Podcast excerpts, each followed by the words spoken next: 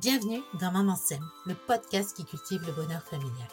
Je suis Laetitia Hervy, semeuse de bonheur familial et une maman comme toi.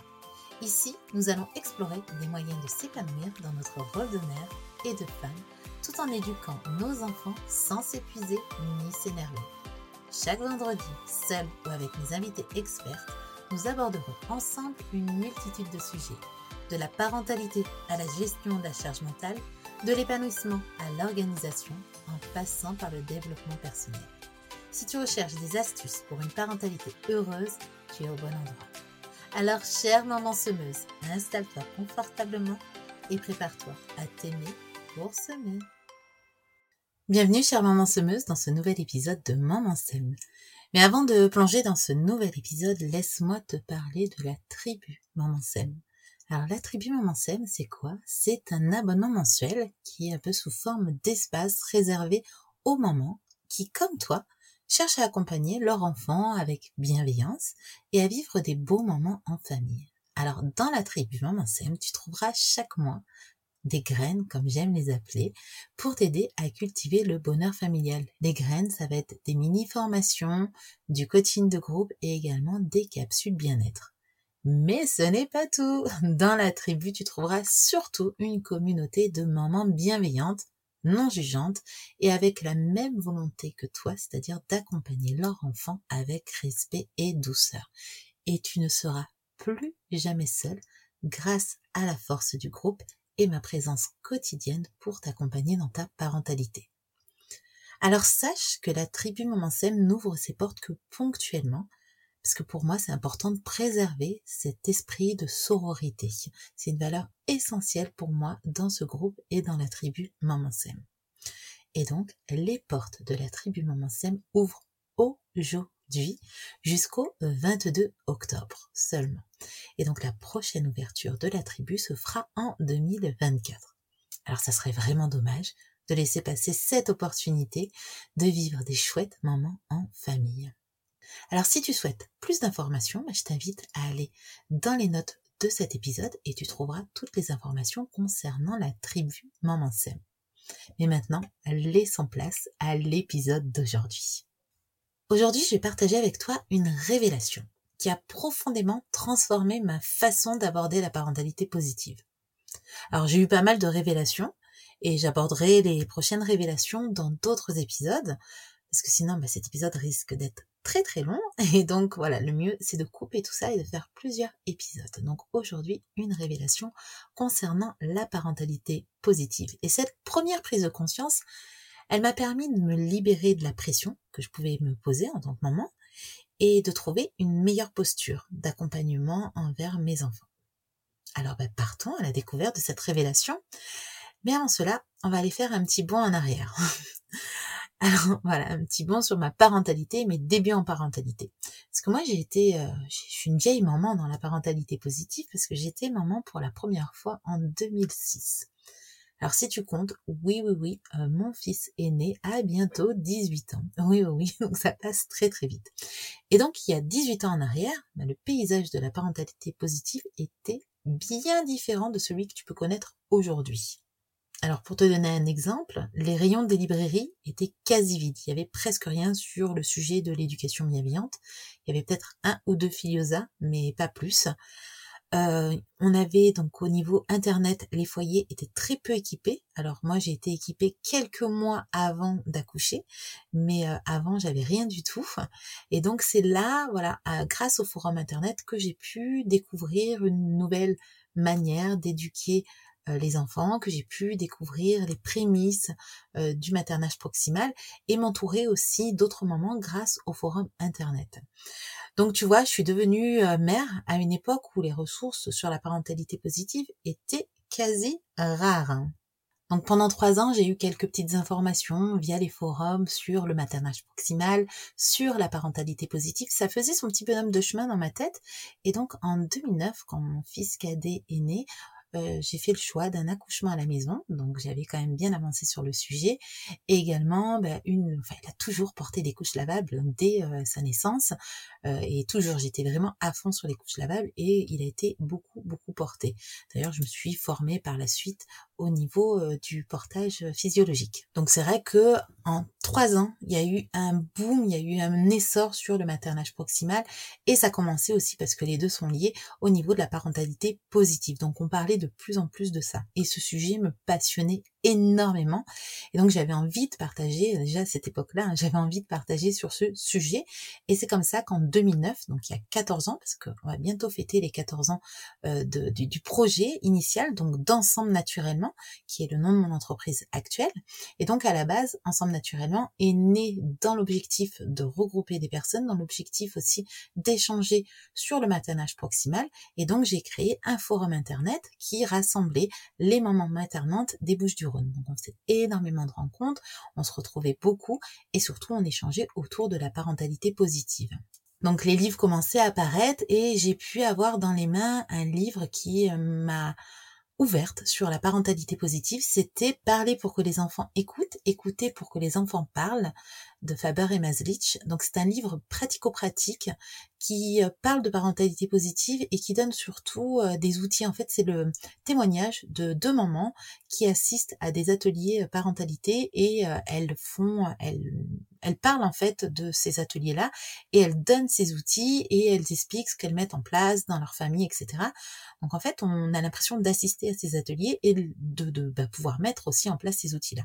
Donc moi, bah, j'ai mis ça en place dans mon quotidien et j'ai vu un changement euh, au niveau relationnel avec mes enfants et cette nouvelle manière de faire, cette nouvelle manière d'éduquer mes enfants et de les accompagner.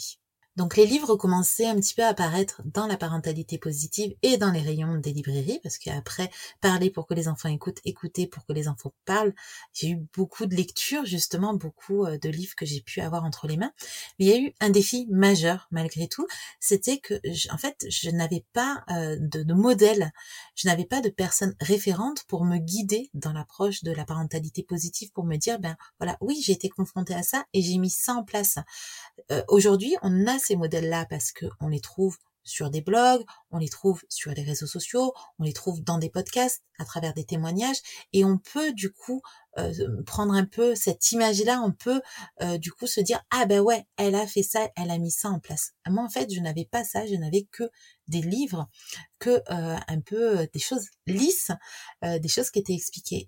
Et donc j'ai fait ma propre interprétation par rapport à la parentalité positive, par rapport à mes croyances, par rapport à ma vision, par rapport à ce que je voulais, plein de choses qui ont fait que j'ai mis ma propre interprétation dans ces mots et j'ai tracé mon propre chemin parce qu'il n'y en avait pas en fait de tracé. C'est un petit peu comme on fait euh, quand on fait un chemin de randonnée. En fait, ben, soit il y a un chemin qui est tracé et on va le suivre, hop, c'est ok, et donc on se trompera pas trop normalement si on le suit bien. Euh, mais là, en fait, non, il n'y avait pas de chemin. C'était comme si j'étais en train de faire ce chemin de, de randonnée. Bon, j'étais pas seule, mais voilà, il n'y avait pas tout ce modèle-là. Et une des interprétations que j'ai pu faire, c'était qu'il fallait entourer son enfant de bienveillance et de respect. Alors je crois qu'on est d'accord là-dessus qu'une des valeurs fondamentales dans la parentalité bienveillante, c'est la bienveillance et le respect de l'enfant. On est d'accord. Sauf que moi, j'ai mis un grade un petit peu plus au-dessus, c'est-à-dire que j'enveloppe mon enfant, je le mets un peu sous cloche dans un monde bienveillant. Et j'ai pu me heurter à pas mal de situations où en fait, ben non, il n'y avait pas la bienveillance que je voulais et c'était compliqué. Je pense à une situation particulièrement parce que celle-là, elle m'a marqué et du coup, j'en ai des, souvenirs. Euh, c'était à l'école, donc mon fils cadet était, je crois, en moyenne section et euh, la maîtresse, donc là, nous parle euh, de d'un système de notation pour les enfants par rapport à leur comportement. Donc quand ils ont un bon comportement, ils sont dans le vert, comportement bof bof orange et euh, comportement qui va pas du tout euh, rouge. Et donc je crois que l'objectif c'était pas la punition, mais c'était de changer de comportement, etc. Donc moi j'étais heurtée à ça parce que pour moi c'était une forme, un système de punition récompense et c'était pas ok pour moi. Et je me dis mais comment en fait euh, à ce jour, on ne peut pas avoir les informations sur l'éducation bienveillante et comment en fait l'éducation nationale ne peut pas être au courant de tout ça. Donc en fait, je, je me suis un petit peu mis dans un dans un débat, enfin pas un débat, mais un, cette volonté de, vouloir absolument euh, expliquer à la maîtresse qu'on pouvait faire autrement. J'ai même créé euh, un petit PDF euh, que je lui ai imprimé donc avec des collègues qui étaient dans les blogs à l'époque. Ben, elles sont toujours d'ailleurs sur la parentalité positive. On avait créé ensemble pour donner des outils à l'éducation nationale, donc au personnel de l'éducation nationale, pour agir autrement et éviter le système punition-récompense. Bon, comment te dire? Bah, Ça a fait un, un couac, bien entendu, parce que bah, plus on cherche à convaincre les personnes, plus c'est voué à l'échec. Et d'ailleurs, Gandhi dit que le meilleur des arguments, c'est l'exemple. Voilà. Donc là, j'étais pas du tout dans l'exemple, j'étais en train de chercher à convaincre absolument la personne de faire comme moi j'avais décidé de faire et de pas trop entendre peut-être qu'elle avait 30 euh, enfants à gérer et c'est pas toujours évident. Donc avec du recul, de toute façon, aujourd'hui, je ne fais plus ça, je ne cherche plus à convaincre, mais je cherche à comprendre, à être plus dans l'empathie. Bref, parenthèse fermée.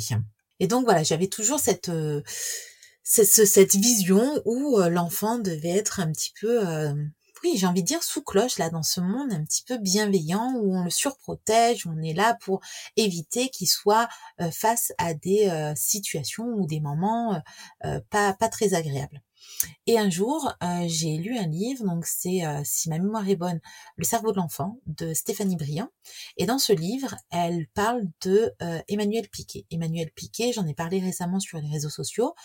Euh, elle est, elle est euh, psychologue, il me semble d'ailleurs, et elle accompagne les enfants autour du harcèlement euh, scolaire. Dans ce livre, elle dit qu'en fait, il y a un enfant qui est harcelé, il ne faut pas agir à sa place, donc ne pas aller voir les, le harceleur, ne pas aller voir les professeurs et le laisser un peu se débrouiller seul. Je, je, fais un peu un résumé bref sur l'idée principale. Et quand je dis ça, je fais mais mais elle est carrément folle. Mais qu'est-ce qu'elle raconte? Mais n'importe quoi. Et sur ce livre qui, qui parle du cerveau de l'enfant, la parentalité bienveillante, mais comment on peut, on peut dire ça? Je ne comprends pas. Il m'a fallu quelque temps pour comprendre qu'en fait, je pense, enfin, Emmanuel Piquet a raison. Et en fait, c'est pour moi là-dessus que reposent les bases de la parentalité bienveillante. Je m'explique. J'explique donc ma révélation. Euh, la parentalité bienveillante, bien entendu, c'est accompagner son enfant avec respect, avec sécurité et avec confiance. L'objectif, c'est lui donner les outils, c'est lui donner les armes, lui donner toutes les informations pour pouvoir faire face aux difficultés. Plus je mets mon enfant sous cloche, plus je le protège, moins en fait il va pouvoir utiliser les armes que je suis en train de lui donner chaque jour. Donc la parentalité bienveillante, en fait, c'était pas du tout euh, l'image que je me faisais. En fait, la parentalité bienveillante consiste à accompagner nos enfants, donc avec amour, respect, mais tout en leur donnant les outils pour devenir autonomes et confiants. Alors c'est peut-être pas clair pour toi et je vais t'expliquer un peu plus tout ça. Euh, je vais te donner un exemple d'une maman que j'ai eue en coaching. Et euh, donc en fait, elle avait cette fille, je pense qu'à cette époque-là, elle devait avoir 4-5 ans, quelque chose comme ça. Et donc cette maman, elle était un petit peu, pas en conflit, mais un petit peu en désaccord avec sa belle-mère, qui avait tendance un petit peu au chantage, et surtout au chantage autour des bisous. Et, euh, c'était un petit peu compliqué parce qu'elle intervenait souvent et du coup ça, ça a créé un petit peu de, de tension. ce que je lui proposais de faire, c'était de laisser sa fille agir, laisser sa fille faire par rapport à ce que sa grand-mère pouvait lui dire. Alors ça peut sembler surprenant parce que du coup, euh, ben, le style de chantage c'était ben, si tu me fais pas de bisous, t'auras pas, t'auras pas de frites. Donc euh, on n'a pas envie de tout ça et justement on peut agir mais mais comment ça? C'est pas possible etc. Donc c'est là où ça ça crée pas mal de tensions et de conflits. Et là en fait tu proposais de la laisser faire. Pourquoi? Parce qu'en fait quotidiennement elle se met les graines au, à sa fille où elle lui parlait en fait de consentement, de respect de son corps. Elle lui demandait est-ce que je peux te faire un bisou? Donc en fait, elle lui parlait de tout ça. Et l'objectif, c'était qu'à un moment, elle, elle puisse faire pousser ces graines-là, elles puissent se les approprier. Donc je lui dis, laisse-la faire parce que en fait, tu as déjà évoqué ce sujet-là avec elle, tu l'as déjà accompagnée. Donc l'objectif, c'est qu'elle puisse utiliser tout ça et en même temps, tu là avec elle. Donc elle est en confiance, en sécurité. Pour quand, en fait, quand tu seras pas là, ben, elle sera armée, elle sera capable de dire, mais non, non, en fait, là, euh, tu me touches pas. Tu, tu, tu me fais pas de bisous.